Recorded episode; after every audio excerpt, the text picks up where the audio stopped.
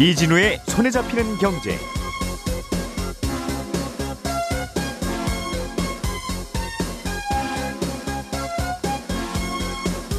안녕하십니까 이진우입니다. 지난달 5월에 우리나라 소비자 물가가 2.6% 오른 걸로 조사됐습니다. 물가가 2.6% 오른 거면 꽤 높은 상승률이라서 이유가 뭔지 계속 이렇게 오를지 또 살펴봐야 한국은행이 금리를 빨리 올릴 것 같은지 여부를 짐작할 수 있거든요. 그래서 오늘은 물가 얘기를 좀 해보겠고요. 어제 저희가 7월부터는 보험 설계사, 택배기사 같은 특수고용 노동자들도 고용보험에 가입하고 혹시 일자리가 사라지면 실업급여도 받을 수 있다고 그런 소식을 전해드렸는데 방송 중에 질문이 참 많이 왔습니다. 방송 끝나고 그 질문에 대한 취재를 저희가 했습니다. 잠시 후에 하나하나 답을 좀 알려드릴게요. 자영업을 하고 있거나 직장에 다니고 있더라도 내 돈벌이가 언제 어떻게 될지 몰라서 미래에 대해서 불안하신 분들이 많은데 정부가 훈련비와 교육비를 지원해주는 제도를 운영하고 있습니다. 이게 이름이 국민 내일 배움 카드라는 건데요. 누가 어떻게 지원받을 수 있는지 이 부분도 챙겨서 알아보겠습니다. 6월 3일 목요일 손에 잡히는 경제 광고 듣고 시작하겠습니다. 우리가 알던 사실 그 너머를 날카롭게 들여다봅니다. 평일 아침 7시 5분 김종배의 시선 집중.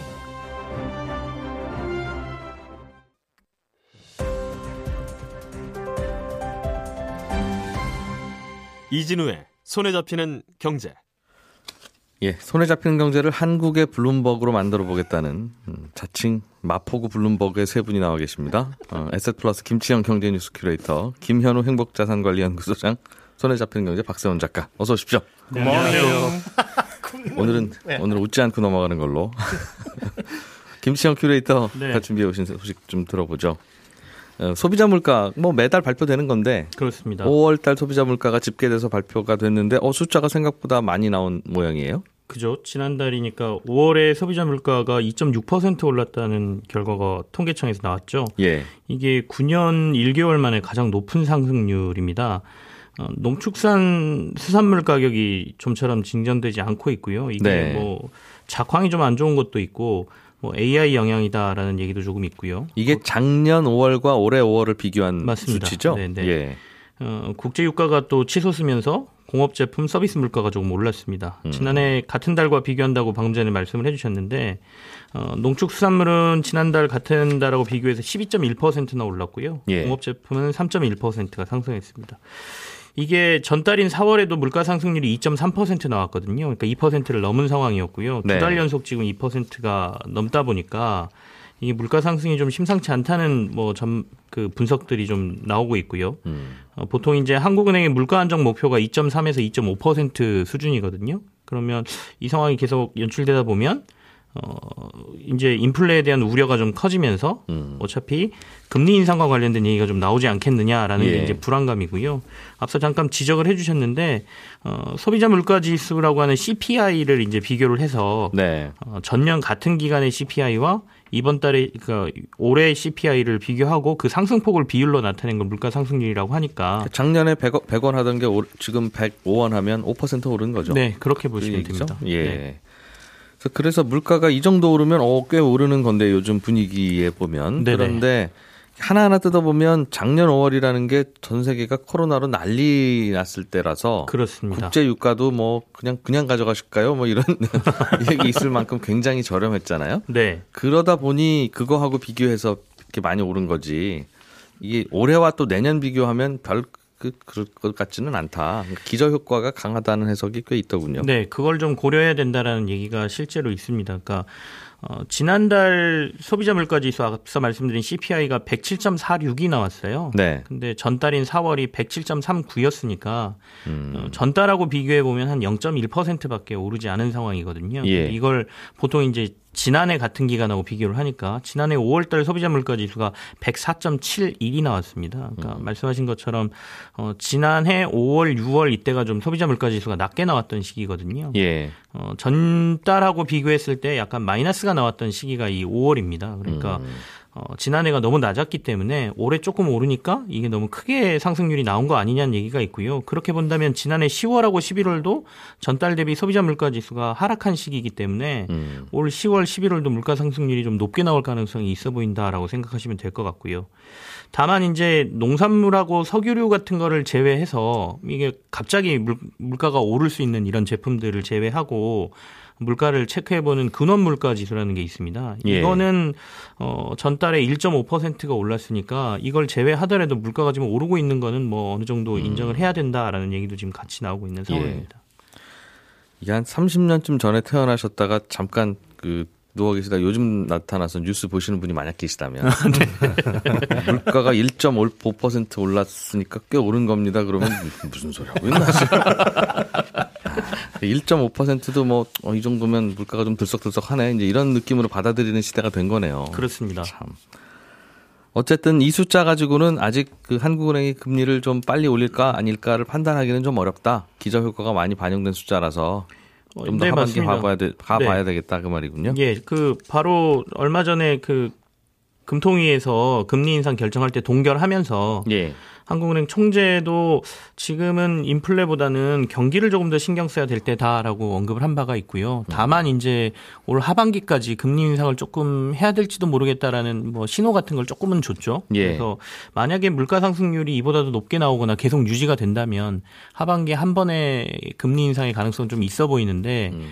금리 인상도 이제 독이 될 수 있는 게 워낙 주택 관련 대출부터 시작해서 신용 대출이 많이 나가 있는 상태이기 때문에 음. 이게 경기 침체를 이끌 가능성도 또 있거든요.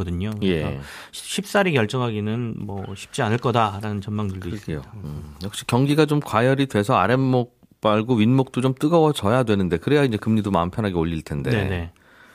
윗목 좀 뜨거워지라고 뭘 좀 돈을 풀고 금리를 낮추면 아랫목만 더 또 뜨거워지고 네. 어, 그렇다고 또 불을 끄면 윗목부터 차가워지고 참 이 고민은 아직까지 풀 수 있는 나라가 없나 봐요. 다들 그 고민하는 것 같습니다. 어, 미국하고 유럽 쪽은 조금 우리보다는 나은 것 같다는 생각도 드는데요. 미국 쪽에서는 지금 뭐 테이퍼링을 테이퍼링이라는 게 그동안 돈 풀던 거를 좀 줄이거나 예. 그다음에 금리를 인상한다는 얘기거든요. 워낙 돈을 많이 풀었기 때문에 어, 이거의 가능성이 조금씩 더 언급이 강하게 나오고 있고요. 어, 미국은 이제 최근에 경기 지표들이 조금 많이 회복되는 것들이 보여지고 있습니다. 실업 지표가 떨어지고 제조업 지수는 사상 최고치를 기록하는 등의 모습이 나타나고 있고 인프라 투자 등 재정 지출을 크게 늘리면서 경제 성장률 전망도 지금 높여잡고 있거든요. 예. 그렇다 보면 이제 경기 회복 신호가 어느 정도 잡혔다라고 생각하면 미국이 금리 인상을 하고 미국하고 유럽 쪽이 금리 인상을 하면 우리도 그냥 가만히 있을 수는 없기 때문에 좀 덩달아서 인상하지 않겠느냐는 전망도 좀 얘기가 되는데 우리나라는 아직 경기 지표를 보면 딱히 이걸 그 금리 인상을 해야 되나 싶은 것들이 있습니다. 실업률은 계속 안 좋고요. 다만 이제 5월 달에 수출 실적은 좀 많이 좋아졌습니다. 45.6% 증가했거든요. 그거 이제 좋은 동네 좋다는 얘기고. 예, 예. 그러니까 아까 말씀하신 윗목과 아랫목의 음. 차이가 좀 많다는 거고요. 예. 그 다음에 이제 경기를 살펴볼 때 국민 소득도 보거든요. 1인당 국민 소득을 보면 작년, 재작년에 계속해서 거의 제자리 수준을 걷거나 조금 빠졌어요. 음. 올해는 이제 1년에 한 번씩 그게 나오니까 좀 봐야 되겠지만 그렇다면 소득도 늘지 않고 이런 상황에서 쉽사리 올릴 수 있겠느냐라는 얘기가 나오고 있습니다. 백신부터 좀 얼른 보급이 되면 좋은데 그것도 생각보다 좀 늦어지는 것 같고. 네. 그러니까 이제 또 자영업 하기가 쉽지도 않겠죠? 아직은. 음. 네. 자, 다른 얘기 좀 해보죠. 박세훈 작가가 어제 특수고용 노동자들 고용보험 가입 앞으로 네. 허용된다. 네. 이런저런 내용을 취재해서 보내주셨는데 질문이 많이 들어왔습니다. 그렇습니다. 저희가 어제 방송 끝나고 그래서 팟캐스트로 따로 녹음해서 답변을 드리기로 했는데 네. 제가 그 말씀을 제가 하고 제가 퇴근을 빨리 했더군요. 그렇습니다. 죄송합니다. 그래서 오늘 퇴근 본능이라고 하죠. 저희가 예. 일단 일단 실업급여 어떤 거 준다고는 거였어요? 그러니까 실업급여 기본 개념부터 좀 설명을 드릴게요. 예. 실업급여의 그 기본 컨셉은 내가 다니고 있던 직장에서 내가 원하지 않았는데 음. 그만두게 됐을 때 권고사직이나 뭐 구조조정 당했을 때 그러면 생계가 곤란해지죠. 그럴 때 정부가 그동안 가입자들이 냈던 보험료에서 정해진 기간 동안 정해진 액수로 보험금을 지급하는 겁니다. 예. 그러니까 그동안은 직장에 다니면서 월급 받던 근로자들만 고용보험에 가입을 했었는데 정부가 지금 전 국민 고용보험 가입을 추진 중이거든요. 그래서 작년 하반기부터는 예술인들도 고용보험에 가입을 하게 됐고요. 네. 다음 달 1일부터는 보험 설계사나 택배 기사 같은 특수 고용 노동자들도 고용보험에 가입을 하게 됩니다. 이건 선택이 아니라 의무입니다. 음. 실업급여는 대강 그런 거라는 거 정도를 들어서 알고 있었어요, 저도. 그런데 질문들이 좀 디테일하게 들어왔습니다. 일단은 근로자로 일하면서 보험 설계사로도 일을 하고 있다. 네. 보험 설계사로 일하면서 어디 회사도 좀 다니면서 월급이 작게나마, 작게나마 있다는 말씀이네요. 그렇죠. 이분은 어떻습니까 하는 거예요? 어, 이분 삼육- 그리고 자영업하면서 또 보험 설계사 하고 있다는 질문도 들어왔어요. 묶어서 말씀드릴게요. 그렇죠. 예. 투잡을 하고 있다가 한 곳에서 실직을 하게 되면 받을 수 있냐는 건데 예. 결론부터 말씀드리면 못 받습니다. 실업급여라는 건 내가 지금 돈을 버는 곳이 하나도 없고 예. 그래서 새로운 직장을 구하려는 노력이 있을 때 정부에서 보조를 해주는 겁니다. 예. 그러니까 A라는 회사와 B라는 회사에 재직 중이 같다가 한 곳에서만 일을 그만두게 된다고 해도 다른 한 곳에서 계속 일을 해서 수익이 있다면 음. 실업급여 대상이 아닙니다. 극단적으로 예를 들면요. 잠깐만요. 그럼 실업급여를 받으려면 돈을 한 푼도 안 벌어야 돼요? 그렇습니다. 직장 다니다 직장을 잠깐 잃어서 네. 잠깐 무슨 아르바이트라도 할 수 있잖아요. 그래서 네. 한 달에 약간이라도 벌 수 있는데 네. 그래도 그럼 실업급여가. 끝납니까? 네. 그럼 약간 안 버는 게 낫겠군요. 실업급여보다 작은 돈은.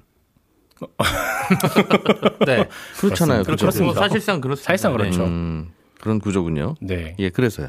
어, 그러니까 극단적으로 예를 들면 A라는 회사에서 600만 원 벌고 B라는 회사에서는 80만 원 벌고 있는데 네. A라는 회사에서 비자발적으로 실직이 되는 바람에 한 달 수입이 680만 원에서 80만 원으로 확 줄었다고 해도 예. 실업급여 못 받습니다.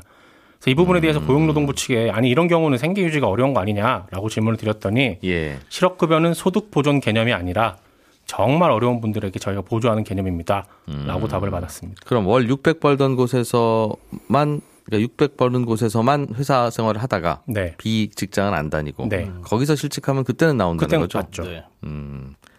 근데 이분 같은 케이스는 80만 원짜리는 당장만 생각하면 안 다니는 게 나은. 그렇긴 아, 한데. 그렇죠. 그렇죠. 그러나 실업급여가 계속 마- 많이 오랫동안 나오는 건 아니니까 그렇습니다. 기간이 정해져 있죠. 또 고민은 되겠군요. 알겠습니다. 음, 이게 그러면 어, 같은 질문인가요? 직장 다니면서 보험 설계사나 택배 기사로 투잡을 하는 경우에 이럴 네. 경우도 있죠. 있죠. 어, 그럴 경우에는 어, 이제 양쪽에서 보험 고용 보험료를 떼게 되는 거가 되겠습니다. 그렇죠. 다음 달부터는 의무 가입이니까 양쪽이 다 내야 됩니다. 그럼 그럴 때 공교롭게 양쪽에서 다 실직을 하게 되면 네. 즉 보험 설계사도 그만두고 네. 그 직장도 공교롭게 문을 그만두게 닫으면 예. 그러면 보- 보험금은 양쪽에서 나옵니까 실업급여가? 다 받는 건 맞는데요. 예, 실업급여는 하루에 6만 6천 원이 최대거든요. 예, 두 군데 다 실직해서 두 곳에서 다 실업, 실업급여를 받아도 6만 6천 원 이상 못 받습니다. 음. 아니 왜 그 보험료는 양쪽에 더블로 내는데 받는 건 6만 6천 원밖에 안 됩니까? 예. 음. 하실 텐데 지금 법이 그렇습니다라고 답을 드릴 수밖에 없습니다. 대략 한 달에 많이 받아도 200만 원보다 약간 낮은 그렇죠. 음, 네. 그 정도가 예전 다니던 직장의 수입이 얼마였든 간에 네, 어쨌든 최대는 6만 6천 원입니다. 일일. 네. 1788번님께서 화물차 차주신데 사업자 등록증이 있다. 화물차 차주는 있으시겠죠? 네. 이렇게 말씀 주셨고.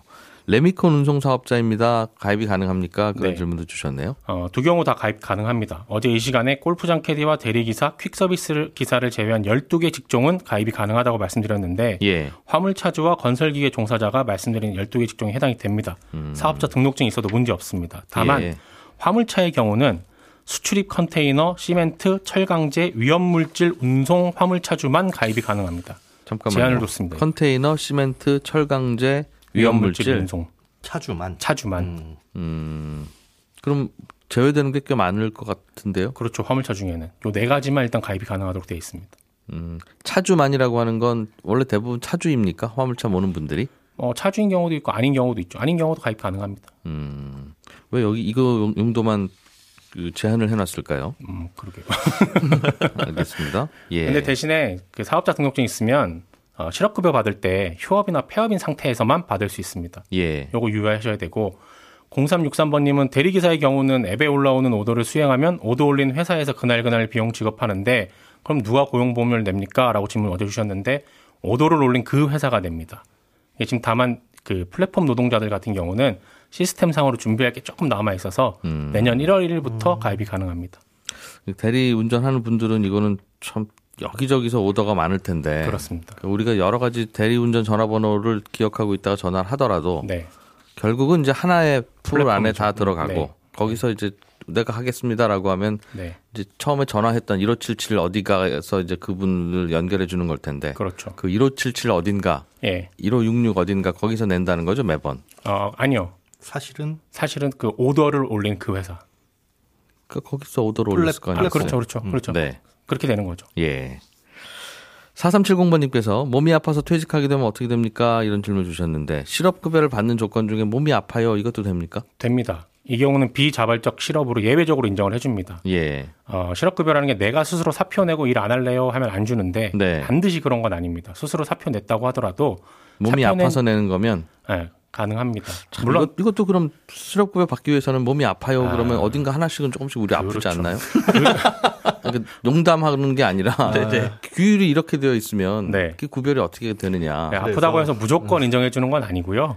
그건 또 중간에 심사가 있습니까? 있습니다. 내가 이런저런 이유로 지금 맡고 있는 업무를 하는 게 힘들다. 아파서. 네. 예. 그럼 업무를 바꿔주든가 아니면 휴직을 허용해 달라라고 요청을 했는데 사측에서 음. 안 돼라고 한 경우 그래서 사표를 쓴 경우를 인정을 해줍니다. 단 의사의 소견서, 사업주의 의견 이런 거 객관적으로 사유가 인정돼야 됩니다. 심사 한번 심사를 하겠다는 겁니다. 그러면 음, 이것도 참 조건이 모호하거나 구멍이 꽤 있거나 그러네요. 그렇습니다. 그리고 퇴사 전 1년 이내 실제 근로 조건이 음. 예. 채용할 때 제시된 조건보다 낮거나 음. 인불, 임금 체불 있거나 성폭력, 성희롱, 그 밖에 성적인 괴롭힘 당해 퇴사하는 경우 예. 출퇴근에 드는 시간이 3시간 이상 들어서 드는 경우 음. 이런 경우도 비자발적 실업으로 예외적으로 인정을 해줍니다. 그 멀리 발령 내고 아, 네. 저는 거기는 못 다닙니다. 네. 그렇게 돼서 사표 내면 그거는 실업급여. 대상이라는 거군요. 의외로 잘 모르시는 것 중에 하나가 정년 예. 계약의 만료도 해당이 됩니다. 그럼 정년 퇴임하고 나도 실업급여 신청할 수 있는 거예요? 조건은 다음 구직 활동을 적극적으로 해야 된다는 것. 그러면은 음. 가능합니다. 그거야 형식적으로 다들 그렇게 하는 바람에 요즘 어디서 사람 좀 뽑으려고 하면 이력서 내시면 이력서가 막 수천 통이 들어오는데 음, 여기는 식- 식료품 만드는 회사인데 뭐 제가 가구 만드는 경력이 오래 있었는데 열심히 만들어 보겠습니다. 이런 것도 들어오고 네. 그래서 왜 이렇게 이런 이런 분들이 옮기나 했더니 바로 그 조건 때문에 예, 구직 적극적인 활동 구직 활동. 열심히 하신 증거를 대세요. 네. 그러는 바람에 어쨌든 정년도 가능합니다. 아 그렇군요. 예. 이런 거 자세하게 물어보려면 1588에 0075번 네. 여기가 근로복지공단. 대표번호죠. 예. 음, 근데 여기 전화하면 잘 안 받아요. 그러니까 홈페이지 들어가셔서 지사 번호를 한 번 더 검색해서 네. 지사로 검색 전화하시는 게 제일 빠릅니다. 바쁘시니까 그렇겠죠. 네. 자, 저희 손경제 공룡 메일로도 질문이 좀 들어왔던데 네. 아버지가 하는 가게에서 직원으로 일하고 있습니다. 이 경우에는 보험, 고용보험 가입이 됩니까? 이런 질문이네요. 예. 예, 그리고 고용보험에 가입이 안 돼 있어서 내일 배용카드 신청도 안 된다고 하는데 왜 그러냐 질문 두 가지인데 예, 어, 가족 기업인 경우에 고용보험 가입을 못하게 하는 건 아닙니다. 다만 혹시라도 내 아들이나 딸을 직원으로 고용한 후에 일부러 해고를 해서 실업급여를 받게 하는 일이 있을 수도 있으니 음. 가입할 때 이런 요- 저런 요건을 많이 따지고 까다롭게 보긴 합니다. 예. 전혀 안 되는 건 아니고요. 음, 고용보험에 가입이 안 돼 있으면 내일 배용카드 신청이 안 된다고 하더라. 왜 그러냐라는 질문의 답은 지금부터 제가 아니라 김현우 소장이 해드리겠습니다. 왜냐하면 소장님이 이거 신청해서 지금 하고 있거든요. 내일 배움 카드. 네. 네. 신청 됩니까? 소장? 예, 결론부터 말씀드리자면 됩니다. 이게 소득을 좀 확인해 봐야 될 필요가 있는데 이게 왜 안 된다라고 알고 계시냐 하면 예전에는 이 내일 배움 카드가 재직자 카드, 구직자 카드 따로 나뉘어져 있었어요. 우리 내일 배움 카드가 뭔지부터 좀 알면 안 될까요? 네, 일단은 된다고 말씀드렸고 내일 배움 카드는 뭐냐면 직업 예. 훈련 필요하신 분들 어, 교육 무료로 해주는 거. 네, 교육을 예. 무료까지는 아닌데 많은 대부분의 많은 비율로 어, 정부에서 훈련비를 지원을 해주는 카드가 이 내일 배움 카드라는 겁니다. 음. 예, 그런데 예전에는 이게 재직자, 구직자, 그러니까 2019년까지 나뉘어져 있어서 재직자 신분에서는 고용보험이 가입되어 있었어야 돼요. 네, 그런데 아까 말씀드린 대로 고용보험이 가입 안 되는 그런 특별한 사업장들이 있잖아요. 네. 이런 경우에는 안 됐었는데 이제는 2020년 이후엔 국민 내일 배움 카드라고 해서 다 하나로 통합이 됐고 고용보험 가입 여부와 상관없이 일정 요건들만 충족을 하면 됩니다. 그 요건이 뭐냐? 아, 일단은 다 웬만하면 되는데 군인, 공무원, 사립학교 교직원 이분들은 안 되세요. 그리고 만 75세 이상 되시면 어, 가입이 안 됩니다. 이 국민 내일 배움 카드라는 게 이런저런 교육 훈련비 지원해 주는 겁니까? 예, 예. 내일 이런저런 교육 훈련비를 학원비를 지원을 해 주는 건데 네, 어, 청취자분들 중에 이유 이규환님이 60, 67세 어머님 가입 가능합니까? 내일 배움 카드 지원 가능합니다.